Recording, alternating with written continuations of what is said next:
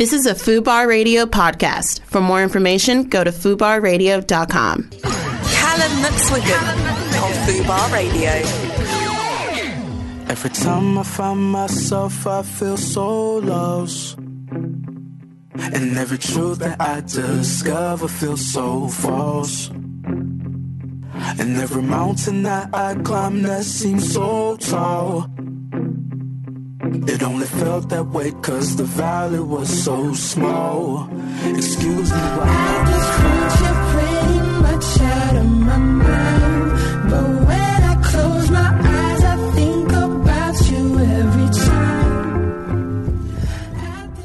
Hello and welcome back to the Calum McSwiggan Show. We have a really exciting show for you guys today. Uh, we have an interview with the author John Boyne, who wrote My Brother's Name is Jessica, coming up later on. But right now, sat opposite me in the stu- studio is the ever so beautiful, it's Mr. Phil Samba. How are you doing, Phil? I'm good, thanks. Thanks for having me. Yeah, it's really great to have you here. Now, I.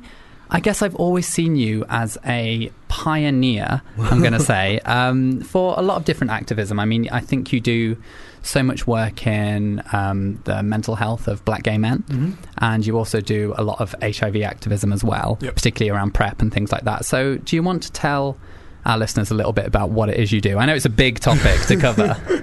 Um, I recently wrote a bio, so I have like the gist of it in my head.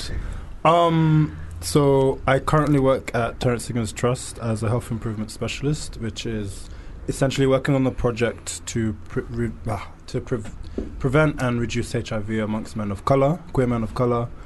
I co-developed and starred in a campaign for GMFA called uh, Me Him Us, which did really well in and outside of the sector, the HIV sector.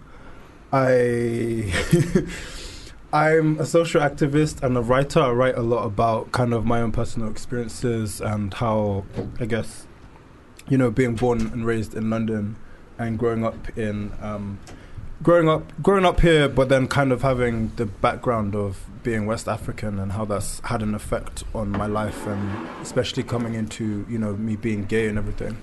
So there's that, and there's like a bunch of other things that I probably can't remember off the top of my head. You've got, got a lot of fingers in a lot of pies. Yes. I, I- I feel like the, the, the way you talk about it, Phil, like I, I, it's it's such. You've done so many amazing things, Yeah. and I feel like you're not giving yourself enough credit for how incredible you are. I feel like you're really playing it down. I mean, you won an award um, last year, a Gay Times Honours. Yes. Um, I was there in the audience. I was very proud. I was I was clapping very, very loudly, as loud as I could.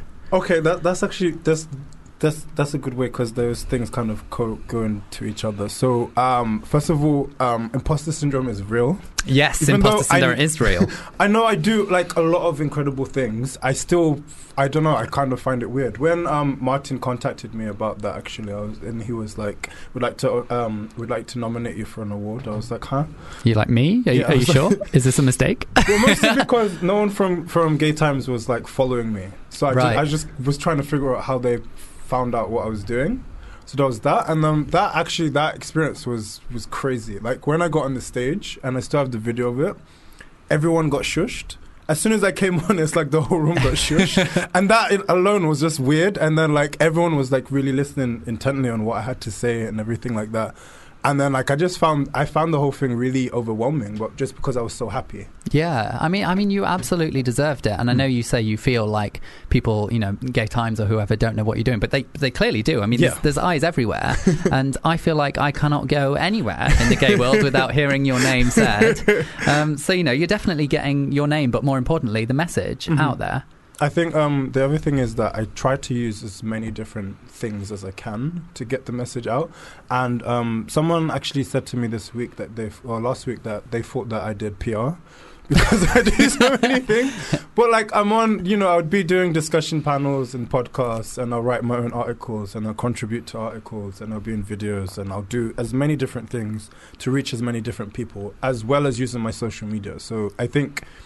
I think everyone believes that everything I do is my job when they don't realize that it was just literally one project and a couple of bits here and there. Well, I think when you're so passionate about everything that you're doing, I think Mhm. the kind of per- the the lines are blurred between Yeah. what's personal and what's your job. That and I think it's it's hard to kind of draw a distinction between that. And I mean, Mhm. you know, you met, you do work for Terence Higgins Trust. That is your job, but I feel like your job as a whole is something a lot bigger and Yes. larger than that. especially because um, I do a lot of stuff that come into terms with like race and sexuality as well. So there's, there's, I feel like I'm mostly in. Well, there's there's there's the health inequalities for men of color in general, so mental health and sexual health especially. But then there's also like race and sexuality issues, like racism in the LGBT community here, for example. And there's other things that I talk about that Mm. kind of coincide that.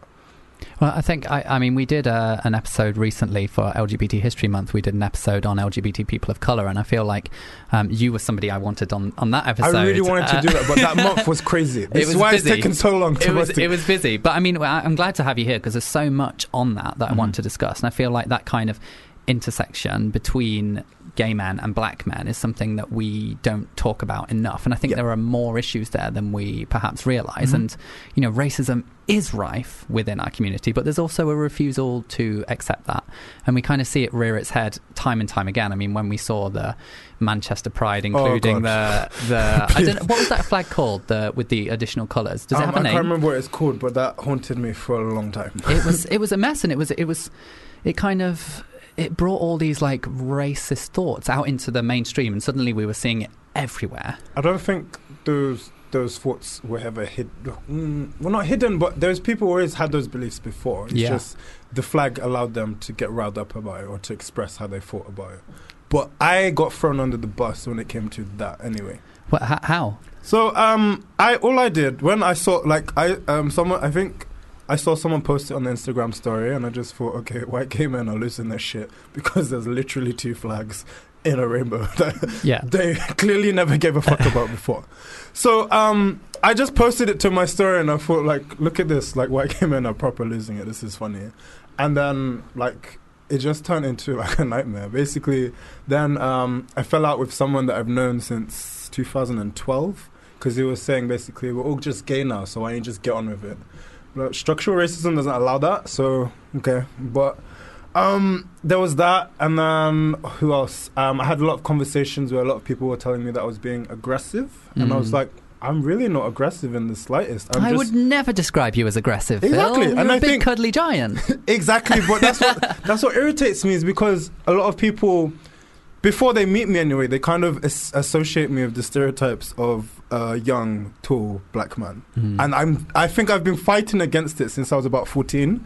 So that's why when people try to say I'm aggressive or whatever, I'm like, no, you're just you don't have an argument or you don't have a point. Like I was very valid in what I was saying, and they didn't have an argument, and they couldn't back me up. And I was saying you need to worry about how you're coming across, and I'm, I'm not coming across anything. Yeah. Like, and then um, I, uh, I foolishly contributed to an article um, for the B- for BBC. okay but you say foolishly I mean you, Foolishly it was still a good thing they- to do No, because they did that whole for and against thing, right okay and the person that wrote it, I'm not going to say any names. The person that wrote it. Um, he got opinions from from white cis gay men who Yeah. wanted to know what they thought, and then um, people were tracking. Pe- like some people were tracking me down on t- Facebook, my Twitter.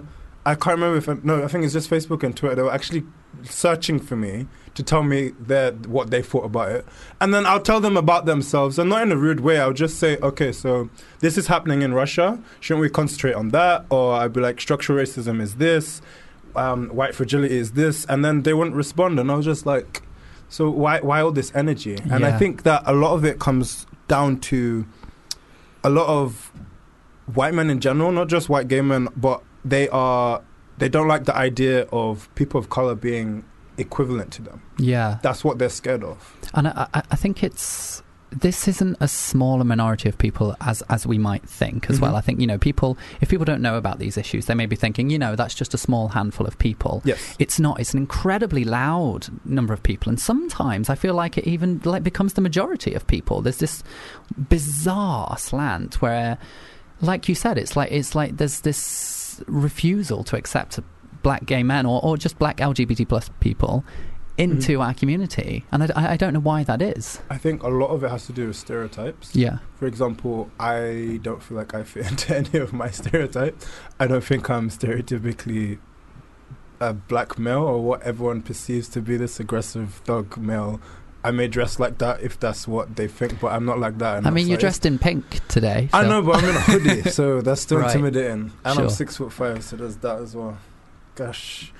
But like, there, there's the weird dress, and then there's also, I guess, I'm not. St- I don't feel like I'm stereotypically gay. I don't think I I fall into a lot of categories that a lot of people think, and I think part of why I've been successful is because I've just kind of, kind of charging forward, saying I can be whoever the fuck I want, and so can you. And I think that's what's helping a lot of people.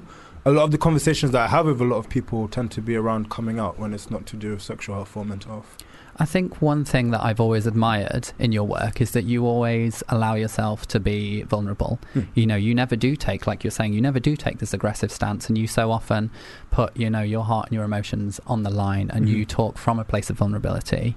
And I know that you know you've had your own issues and things with mental health in the past, and I think the fact that you're able to draw on those experiences Yeah. and honestly put yourself out there, I think that's why people do find you relatable. Mhm. And I, I think it breaks my heart a little bit, but that that's also the reason so many people try to jump on you and attack you. Yeah, thank you. Um, I don't know. I just feel like I just have to keep doing it. Yeah. Like um, I reposted a video yesterday from the, something I did for GMFA for a project they're working on, and someone messaged me and said, you know, where did you get your therapy? And then I told him where I was doing it at work at the time, and I was saying, you know, you can get on the NHS, but it takes ages. And then like he was like, I'm worried about some of the stuff that might come up, and I was like, we all have stuff to deal with.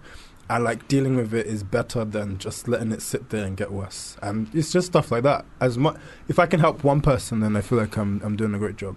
Absolutely. Can we, can we talk about prep as well very Yes, quickly because I'm. I'm very passionate about prep and I know that it's one of the main things that you talk about mm-hmm. and I feel like there's still not enough knowledge around it. Yes. Um, so uh, give me your spiel on prep. You know, for anyone listening, for any gay man listening who doesn't know about prep or what it is or why it's important, Okay. Um, give it to me. There's there's so, there's so much. I know it's a it's a big it's a big It's a undertaking. um, so the shortest version I can think of, H, uh, PrEP is a HIV prevention drug which you take before and after sex that can prevent you from getting HIV if you take it like as instructed. And um, basically, the issues we have in England at the moment is that we don't have access in England like we do in, let's say, Scotland or in um, Northern Ireland. And um, basically, the the issue, uh, Wales actually Wales has the project too we have the trial where people can access it through the trial, but the tri- the spaces for men who have sex with men are all filled up.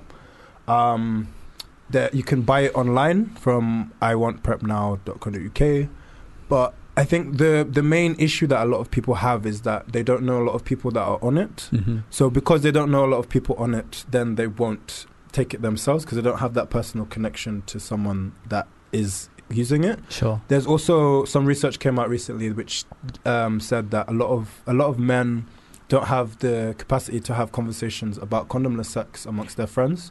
So that's another issue. And I also I take prep myself and I talk about it non-stop Yeah. because I feel like there's not enough black gay men that are comfortable with themselves or comfortable enough to talk about it or feel like they'll be judged.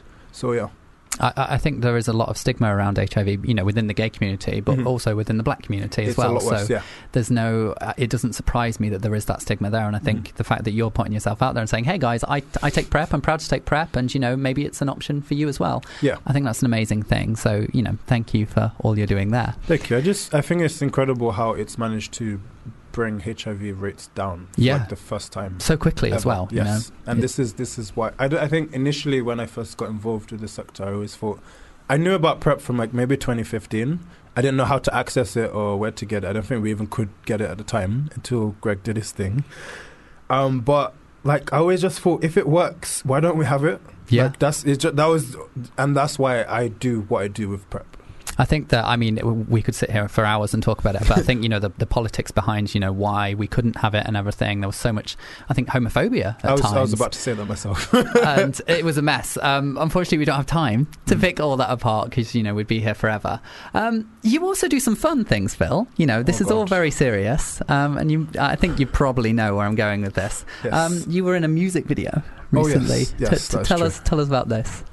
Well, um, so I have to start off with the album cover, actually, don't I? yes, yeah. I, I the, the album co- cover's funny actually because I remember we, we used to work together Mhm. at Terence Higgins Trust, and I remember you coming in one day and asking if you could have the day off to go and do this album cover, and you were like, "Oh no, it's just a, it's just for a friend, you know, it's, oh, it's just this little artist. You won't have heard of him. Don't worry about it. It's no big deal." I didn't say that. I didn't say that. You played it off that way. I, I think uh, maybe to maybe to Cham because Cham Yeah. wouldn't have heard of. Uh, so so so who is okay, so how did how did this happen? I I met Emanike at a house party because we had we had, at the time we had mutual friends, and he came to the house party, and I just I think I can't remember. I, I we just met, and then we met again through the same group of friends, and then. I was coming home one day, and then he was like, he, he DM'd me on Twitter, and he was like, "What's your number? Um, I need to speak to you about something." Da-da-da. And I was just freaking. I don't know why, but I just started panicking. Yeah. And then like he messaged me and he goes, um, "We had this really cool idea for what I wanted to do for my album cover, but now I'm thinking I want to have like sort of." I want to show. I want to do something on black masculinity and femininity, and I want to balance like, I don't know, having someone me being feminine and you being masculine and put it on the cover and do something. And I was just like, yes, whatever it is, yes. Yeah. I was like, I'll speak to work. I'll get off. I'll call in sick if I have to. I don't know, but I wanted to do it. And then we did that quite early. Actually, we did that in the we did that in February last year, and the album didn't drop until September. So I think the It's a big wait. Yes, the cover art didn't come out for ages, but I saw it. I had a preview of it like long before it came out, so I was just waiting for it. And then It's a beautiful cover, by the way. It is so good. It's so good. It's honestly the picture is just incredible. I wasn't expecting it to be like that at all. And then um, when he dropped, when the album dropped, we went. Uh, we, he invited me to his album launch party. And then before I'd heard the album, because he, he had the party on the Thursday, Thursday going into Friday when the album came out on the Friday. And then I remember the track list, and he said like, I really need to do a music video for Girlfriend, and I was just like, what is that? I need to hear that song. Like, and then I remember as I was playing the album, "Girlfriend" was the song that I replayed like six times before Yeah. I, could, I could, could play the rest of this, the the album. And I said to him, "If you need anyone, I, I'm here. I'm here. I will do it. Whatever." And then like I think a couple months passed, and then he he he messaged me and he's like, "Actually, um, I'd like to have you for it." And I was like, "Done." We filmed that uh, just I think just before, just after Christmas, and then it came out in February. And that music video is incredible because it's, so messy. It's such a good video. I mean, you play the you play the guy who's cheating on his girlfriend Yes, with that guy with is trash. Emanike, trash. essentially. Um, well, I think you can see where this is going. Uh, our, our, our first song for today's show is going to be why it's not here. Why I've lost it. Okay, I'll just swap it in. Uh oh! Oh no, Calum! This is why I need to be prepared. Uh, my producer is on her way to help me. Um, but yeah, it is such a great song, such a great music video. Um, and yes, I have it now. so here we go. This is Girlfriend by Emanike.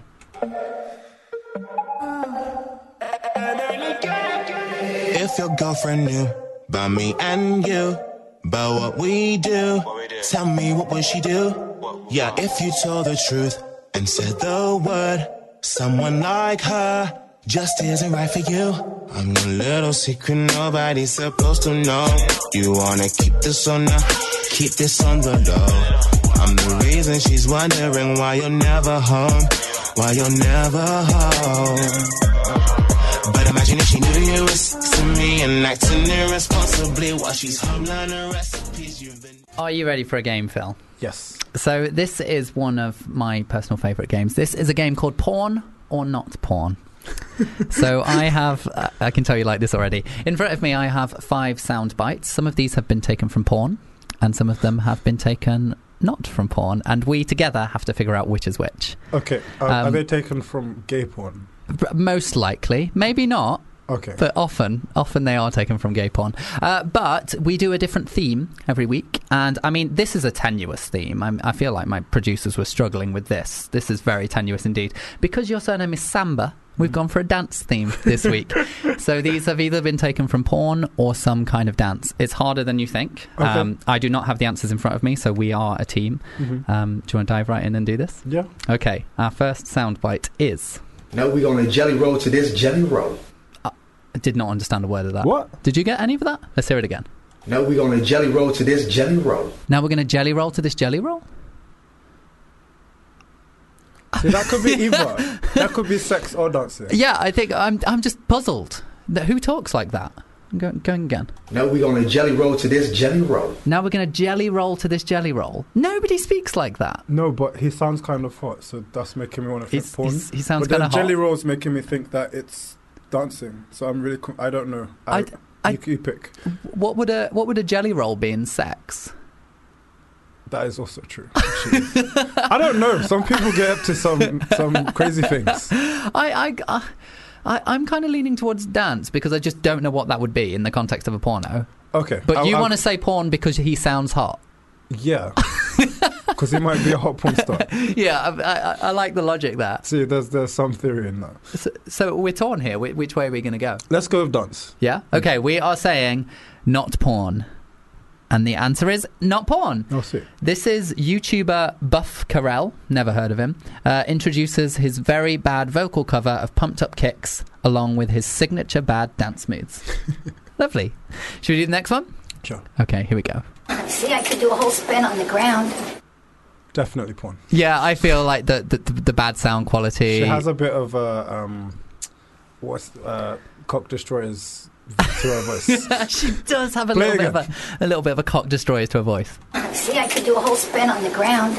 I feel like there's this that, that there is a thing that porn actor, actresses do where they kind of put this little I don't even know what it is, but there's a little lilt in their voice. I was gonna do the impression, but I'm not gonna do. It. No, that. please do. Uh, no, I can't. Please I do. can't. No, what what can't. are we, Phil? Please. What are we, Phil? Fucking cock destroyers, aren't we, babe? that was No. that was beautiful. I'm going to soundbite that. I'm going to take that. That's going to be my ringtone from now on. When you get a text. Let's let's let's hear her again. See, I could do a whole spin on the ground. Yeah, I'm with you. I think this is porn. Because that's like that's before sex. Yes. That's look what I can do, and then seconds later that's what she'll be. So doing. this is in the build up. Yes. I completely agree with you. We are saying Porn. that this is porn. And the answer is porn. Sweet. A female dancer wearing bright red disco pants is trapped in a ring gag. Is a ring gag where it holds your mouth open, I have no idea. or is it? I'm get. I think it's one of the, uh, that like holds your mouth wide open. Okay. You're looking at me like sweet innocent Phil. I'm not- never I'm heard not- of I'm any of like- these I had a flashback to something, and I just I don't want to say it. I, I'm very intrigued. I w- I won't push you. Okay. Basically, my friend had something similar to that. Okay. Had like there was like a vagina where the mouth should be. Oh wow! Yeah. So it's for like a a, a No, face. but it was like quite. It was like quite long. So it was like that's not gonna work. So I don't. I don't know. I don't know. Wow, I, I kind of want to play with that. That sounds fun. I will get a picture. Thank you. Should we do our next one? Sure. Are you straight? No. Definitely porn. That has to be porn. In what? How could that ever be dance? Because the gay porn is really, really poorly acted. That's why that um that um video with Emma Stone did so well. which video with Emma Stone? Oh, you need to watch it. There's What- what- an SNL video where she. Okay, I don't want to ruin it for you. Set, no, set this up. You have to tell me now. Okay, basically, no, I can't. I can't because it ruins the video. You have to just watch it. So it's Emma Stone pretending to be a porn actress. no, it's Emma Stone playing the role of um the the wife in the porno. okay. That's the sh- that's the short version. Right. You have to Okay. watch it, and 'cause it's I don't wanna ruin it. SNL. Yes. It's okay. hilarious. I will look that up, and I and I recommend our lovely listeners do as well. Um, so what are we saying for this one? Do, were on. we saying porn? Are you straight? No. Great. That has to be porn, doesn't it? Yeah, because that that no was like he was definitely gay. Do you know what I mean? Yeah, so I think porn. Yeah, we are saying porn. This is not porn. Is it not? This is taken from a video called Who's the Best Dancer, where a panel of young people firstly have to make assumptions about the dancer in front of them and then rate their dancing out of five. That sounds really horrible. That does sound like that's a very judgmental game. I, I would not want to play that. What's the where's the benefits? Uh, well, we got that one wrong, but we're two out of three. Okay. Um, let's do the next one. Sometimes it's hard to talk to. to talk to. Sometimes it's hard to talk to. Sometimes he's hard to talk to?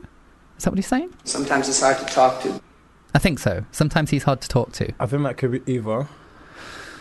Hmm. Again, this is like some really bad porn acting, or oh, who I fucking think I knows? want. this I could be want to say. anything. I want to say not porn because it doesn't feel like it's. It doesn't actually. If you listen to it, it doesn't actually sound like bad acting. It sounds real, realistic. Sometimes it's hard to talk to. It just sounds like someone Yeah, chatting, yeah. doesn't it? Yeah, you're right. I th- yeah, and it's, it doesn't sound sexy either. This Yeah. isn't somebody did- trying to get didn't me. The Cock Destroyer's voice. He didn't do the Cock Destroyer's voice. Do you want to do it again, Phil? uh, I think we are saying that this is not porn. And the answer is not porn. Sweet. This is taken from a scene from Dirty Dancing. One of Patrick Swayze's friends warns Baby about the type of teacher he is. Okay. I do not remember that, but but I've sure. never seen it, you know. You've never seen it. I'm really bad with films, but I don't want to say all of this. There's, you could give me like a list of like 50 films that everyone has seen. Gladiator, I've, I've never seen it. Titanic. I've seen that. Okay, good.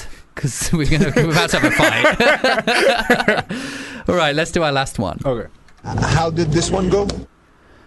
Hmm. See, he has a, a voice that could very easily be in porn, but he could also be like a like a sexy dance teacher as well. You know. Wait, play it again. How did this one go? I think it's dance. Because you're not going to ask that question during sex. You might do. How does this one go? You'd know how it goes. That, that, know I unless mean? it's like they're doing like a, a, a challenge where they have to do all these like weird positions. It's like, oh, so how how does this one go? You know? No, because No. like, it's always it's always like poor storyline, Yeah. that, and then sex. So you think not porn? Yes. I, I'm going to agree with you. Yeah, we are saying that this is not porn. This is indeed not porn. This is taken from a tour video from the hunky dance troupe, the Dream Boys. Someone is asking the group how their show went the previous night. I've seen the Dream Boys. That's practically porn, though, isn't it? Yeah, yeah, that one's like in the middle. um, I've seen the Dream Boys, and uh, it wasn't for me. Wasn't it? It was very kind of vanilla stripping, Mhm. um, and it was very heteronormative as well. Is that possible? Well, I mean, like it was a room full of women cheering at like five guys who Ah. were like, and it was just the way the whole thing was set up was that they were all these like really masculine, Ah, I see. you know. And I would have liked a little bit of maybe a little twink or something, just just to mix things up a bit, you know. That would that would have been nice. Um, so yeah, the Dream Boys not not one I would recommend. Uh, we got four out of five right, Phil. Okay, that's not too bad. Um, you know that, that- I think that's pretty good. So well done, us. Uh, we are going to have a little bit of music now, and then we're going to jump straight into our interview with John Boyne. So this is "Too Cool" by Emily Burns.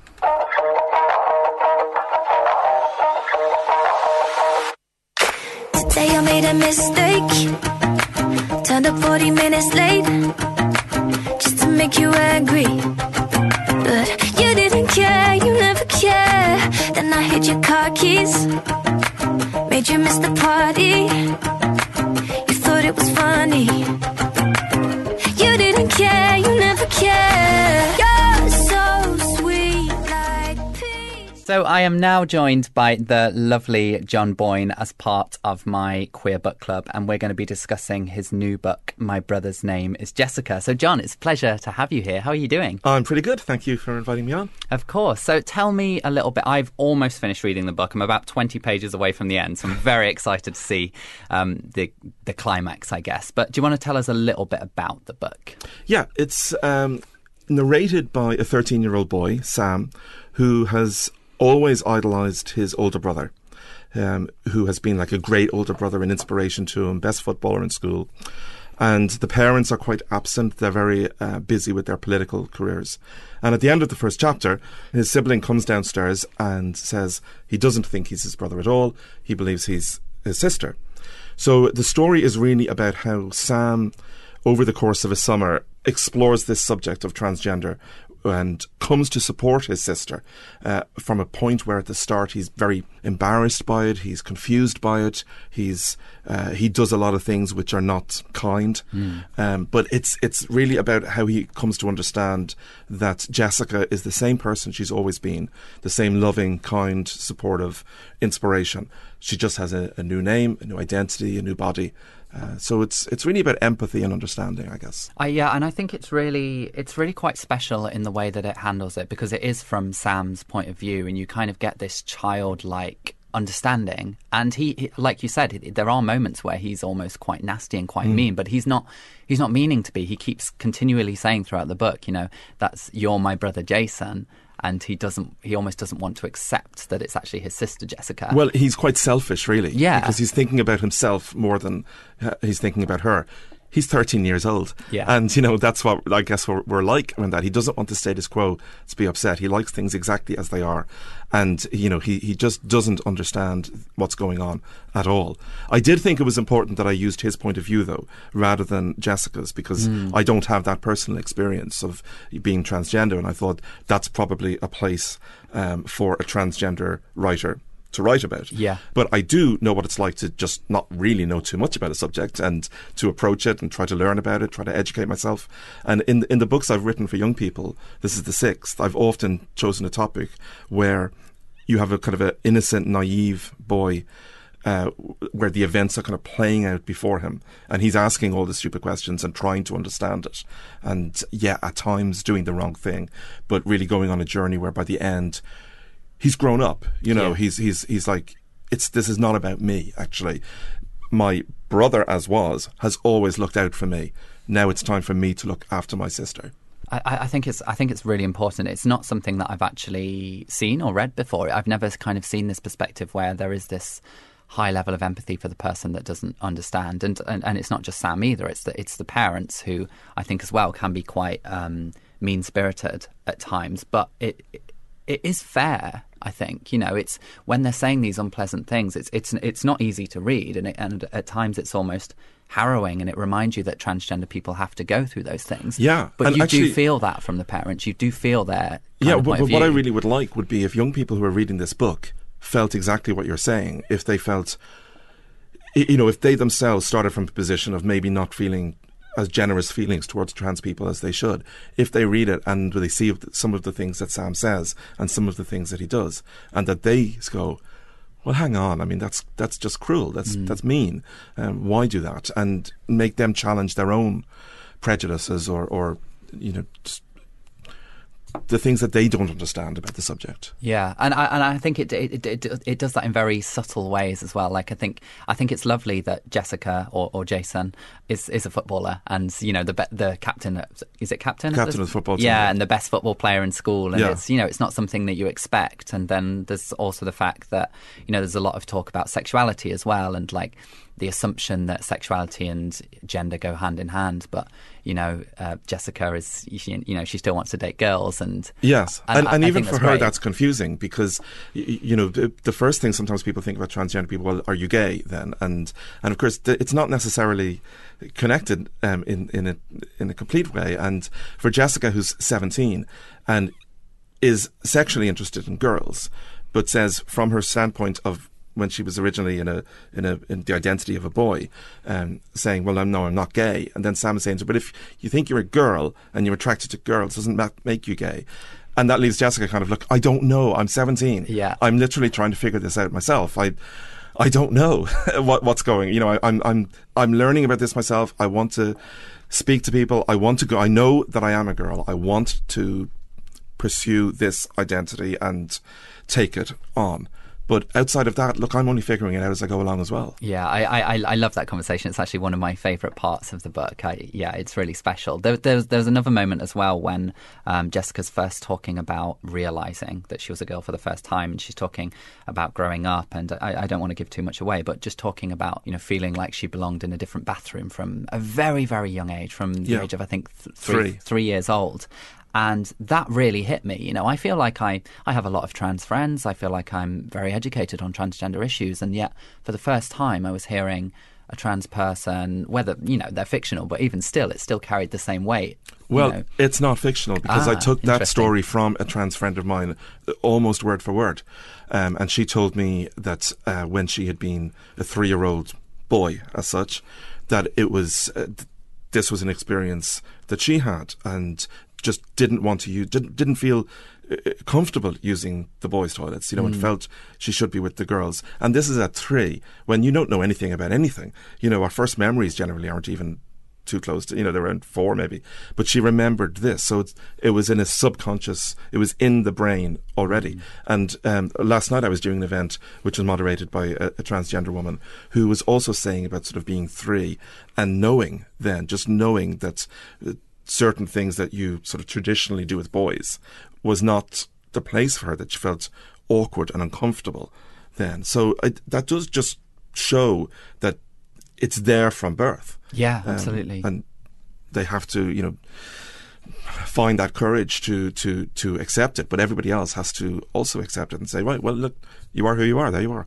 Who cares? You know? Yeah, I, I, I think it's a it's a really important point to make. You know, especially right now with all the conversations around you know LGBT plus education in schools and people saying that you know it's not appropriate. It's not appropriate to be teaching kids around sexuality and gender. But you know that that shows but, that but it you see, what we should be teaching people about is empathy and understanding Yeah. and support. You know, gay people, uh, transgender people, people who have any kind of, you know, one of my favorite authors is John Irving, and he always uses a, a, term because he writes about uh, characters like that often, and he uses the term um, when you're growing up feeling like a sexual misfit, and. People who are, who feel that way and are going through that way, they need their friends, they need support, and um, teaching empathy is only a good thing if if if you don't talk about it. If it, it turns it into a taboo. It turns it into something if, if something you don't talk about is something dirty. Is something that shouldn't be talked about. It's something dark. Um, so I, I, I think we should be teaching children about this it's not like you, you're saying um, you then have to to be this you know you know you, you do a science class doesn't mean you have to be a scientist you know it's Yeah. um, it's just about teaching children to be kind, to be understanding. That said, I think children today, and young people today, are completely different than when I was that age. Um, children and teenagers, kids I know, say through my nephews and nieces and so on, would be horrified at the idea of anybody being prejudiced against anybody for a sexual reason, um, for a gender identity, for a uh, for being gay. It would be like you know, making a racist comment or something, Mm. they would be out of their group in a second. And if anything, I think they seem to encourage people to be open and to experiment and to, to find out who they are and to live their, their most authentic life. And I think that's really, really encouraging. I think it's only the older people who really have the problem. So looking towards the future, I think there's a lot of hope actually on the horizon. Mm. Did, what what what was it that kind of inspired you then to? Because I guess there is a lot of transphobia in the book, and it and it, and it does come from fellow classmates, etc. And it, it is set in the modern day. Yeah. So what what made you kind of decide to do that? Was it to just kind of really try to make the reader feel that empathy for the character, or was there something else behind that? Uh, well, it's a combination. One to feel the empathy, but also because th- there, there is natural. For all I say, you know that you know kids are very good today in general. There's always going to be that bully. Yes. There's always going Yeah. to be that person who actually themselves is feeling insecure about something, and is looking for who can I focus attention on to keep it off me and, and bully them. And you know, there's always going to be that kid in school. So it would be it would be silly to write a book like this and pretend that there is not that out there. You know, if if if I'd written a book say where Jessica comes out and everybody says, "Oh, that's wonderful, great," It's you know, realistic. enjoy it. Yeah. You know, well, what am I supposed to do for the next 200 pages as well? You know, It's there's not- got not to a very be, good book. Yeah, and there's got to be some realism to it. And also, as we know, look, having trans friends, it's not like that anyway. People are, um, your loved ones are going to be worried for you. They're going to be Mm. concerned for you. They're going to, in all honesty, most of the time, they're going to wish this wasn't happening. Yeah, Really. yeah. You know, because you, you, you don't want somebody you love to go through what is obviously going to be a very traumatic experience. And I think today, you know, in 2019, for gay people, it's not that big a deal anymore. Nobody really cares about pe- pe- people being gay. It's just not an issue. But trans people have not quite got that far yet in the culture. And people are more likely to maybe do a double take on somebody on the street, make a cruel comment at, in the nighttime in a club or something. There's always the potential for violence against trans people. Mm. Um, particularly, I think, you know, if you get a bunch of drunken guys and one of them might be hitting on a trans woman without realizing that they're a trans woman, there is always that issue of like sexual humiliation Yeah. in front of friends that young guys can have and it can turn into violence with beer. So it's one of the things I think it's one of the things that makes trans people very brave. I think that you you're, you're living a life that is difficult and Yeah. and anything can happen at times. But uh, the more we educate people on it, I guess, the more people um, will will stop that cycle of violence. But you've got to have that in the book, though. It's it would be unrealistic uh, not to have it there. Yeah. O- on the flip side of that, I do think it's quite refreshing that I, I don't want to say who this is, but one of the I think the character you would least expect to be accepting of Jessica, the first person who correctly uses her pronouns in Mm. the book, comes at a surprise, and I, I don't want to spoil it. I don't want to Yeah. say who that is, but I was. I was really happy to see that because it's it's going against the the stereotypes Yeah, and you yeah. know subverting subver- And- subverting well, people will surprise you. You know, the the person who you think might be prejudiced in some way is often completely not, and the person who you think is like a, a tree hugging, pinko lefto commie, you know, Yeah. liberal, can sometimes turn on you for the strangest thing. You know, Yeah. and can be actually quite conservative in some things. It's we're all complicated and surprising people. I think you know people have a way of surprising. I think it's interesting as well that the, the the family itself is not. I think sometimes when we see stories about LGBT plus people and them struggling with their families, it's often rooted in like a working class environment. You know, you have your working class father who's Mm. going to react negatively to their son coming out as gay, but but we don't see that in the book. We see this very upper class family who are involved in politics, and I mean, it depends. I guess it depends where you fall on the political spectrum. But I guess that's not what you would expect. You know, if I thought somebody was going to be homophobic or transphobic, maybe wrongly, I might be looking at a different kind of side of the class divide. So I, I like that it really shows that. Yeah, and, I guess you know the, these things they, they hit people no matter where you are in your financial status and your um, social status and your your color, your religion. It's it's it's very random. every- yeah. And um, with the parents in the book, what they do, of course, is their cruelty is shown by the fact that they bury their heads in the sand. Really, they're more concerned about the mother's political career. Yeah. And what can we do? You know, they they even sort of like think, well, may, how will this play? Basically, how will this play to the voters? Yeah. And they they have reached a point in their lives where they have forgotten that their primary job is the care of their children. Yeah. And that is something that they, throughout the book, have to go on a you know a journey about as well, and and come out the other side of that and realize actually, what does it matter if you become you know the the most powerful person in the country if you've lost one of your kids? I mean, Absolutely. Absolutely. I wanted to challenge young readers, certainly. I wanted to encourage them to be empathetic, but I also wanted to tell a good story. You know, that is like the primary job of the novelist. And and it is a great story. It's uh, it's uh, I, like I said, I've not finished it yet. I have about twenty pages to go, so I'm excited to run out of here and finish. But I've thoroughly enjoyed reading it, and it really I, I, I felt like I was learning myself. You know, I mentioned that I feel like I'm very educated on LGBT plus issues, but even reading this, I felt like I was taking away something. And Well, you know, I felt as I was writing empathy. it, you know, I mean, I tried to find out things, I tried to educate myself on it, but in the great scheme of things, you know, I don't know how much of, out of 100% I really still know. And I mean, even learning through the experience of talking about the book now and, and hearing people talk about it, it's, it's, it's an ongoing education, isn't it? And all, Absolutely. all you can do is try to keep your mind open to every piece of information that comes your way and listening to Yeah. it. Well, I hope a lot of people read it. I hope it's not just LGBT plus people that pick up this book. I hope everyone Yeah, picks I up this so. book because I think we can learn a lot from it. Where, where can people get it? All good bookstores. All good bookstores, all online. It's available from um, today as we're talking, and uh, yeah, you can get it anywhere really. Amazing. Well, it's been a pleasure chatting to you, John. Thank you so much for coming on. Thank you. Calum McSwiggan on Fubar Radio. That was a lovely interview with the lovely John Boyne there talking about his book, My Brother's Name is Jessica. Now, Phil, I know you haven't read this book. Mm-hmm. Um, well, I'm assuming you haven't. but there's been um, a little bit of controversy since I, since I did sit down and talk with John. There's been a little bit of controversy around this book online. Um, and I think it's th- the brunt of it is kind of coming from that you know the book does have transphobic characters and it does kind of ex- explore transphobic themes, but it kind of does that in order to you know I guess I guess show the reality of the experience of some trans Mhm. people. Um, and I just think it's an interesting one because I think it's I think it's really important that we are able to share those stories. Yep.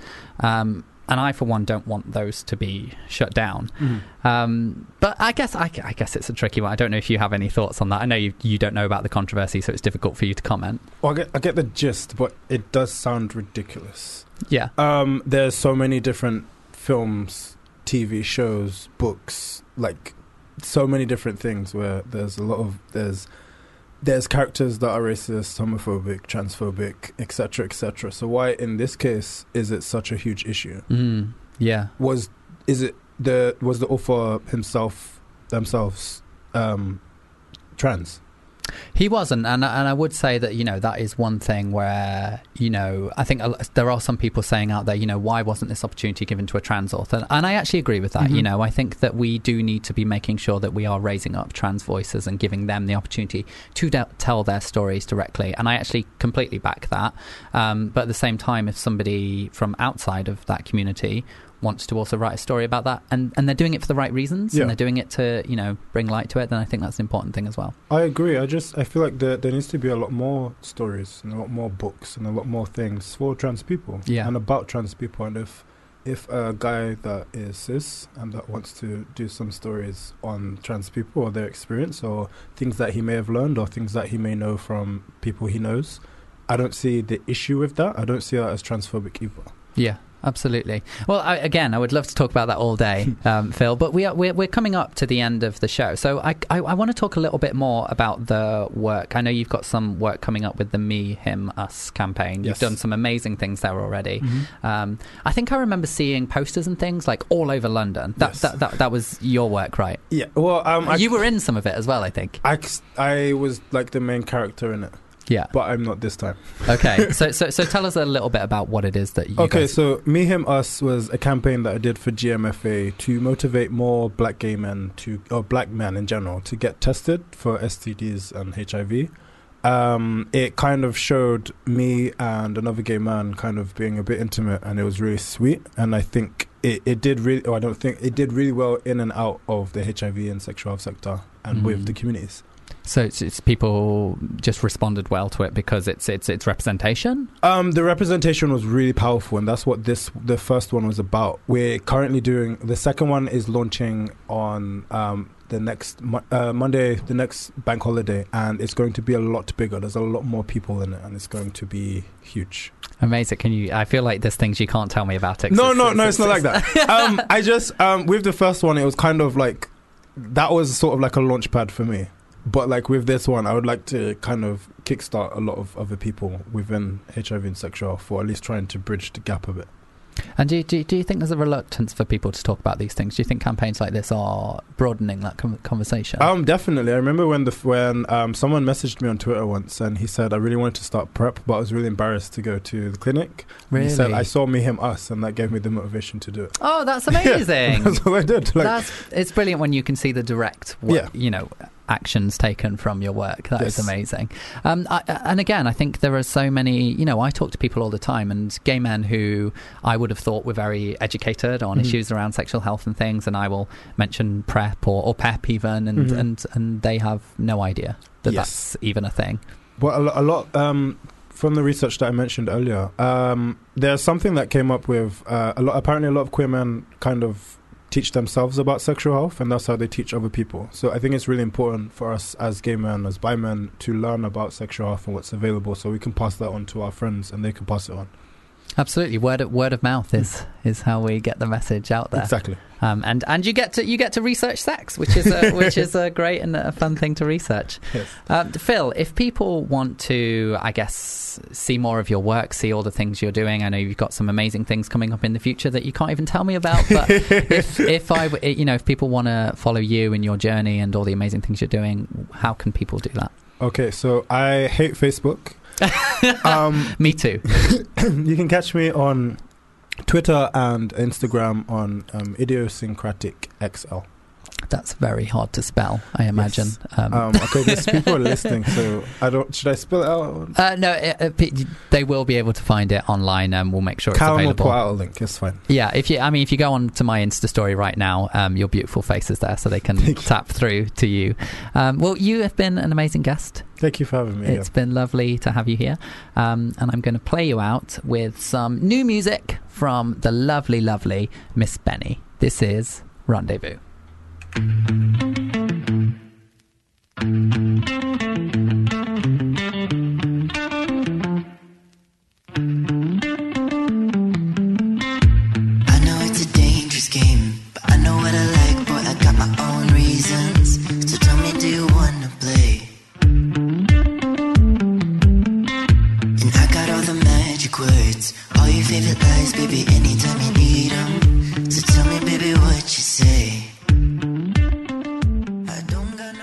You've been listening to a FUBAR Radio podcast. For more information, go to FUBARradio.com.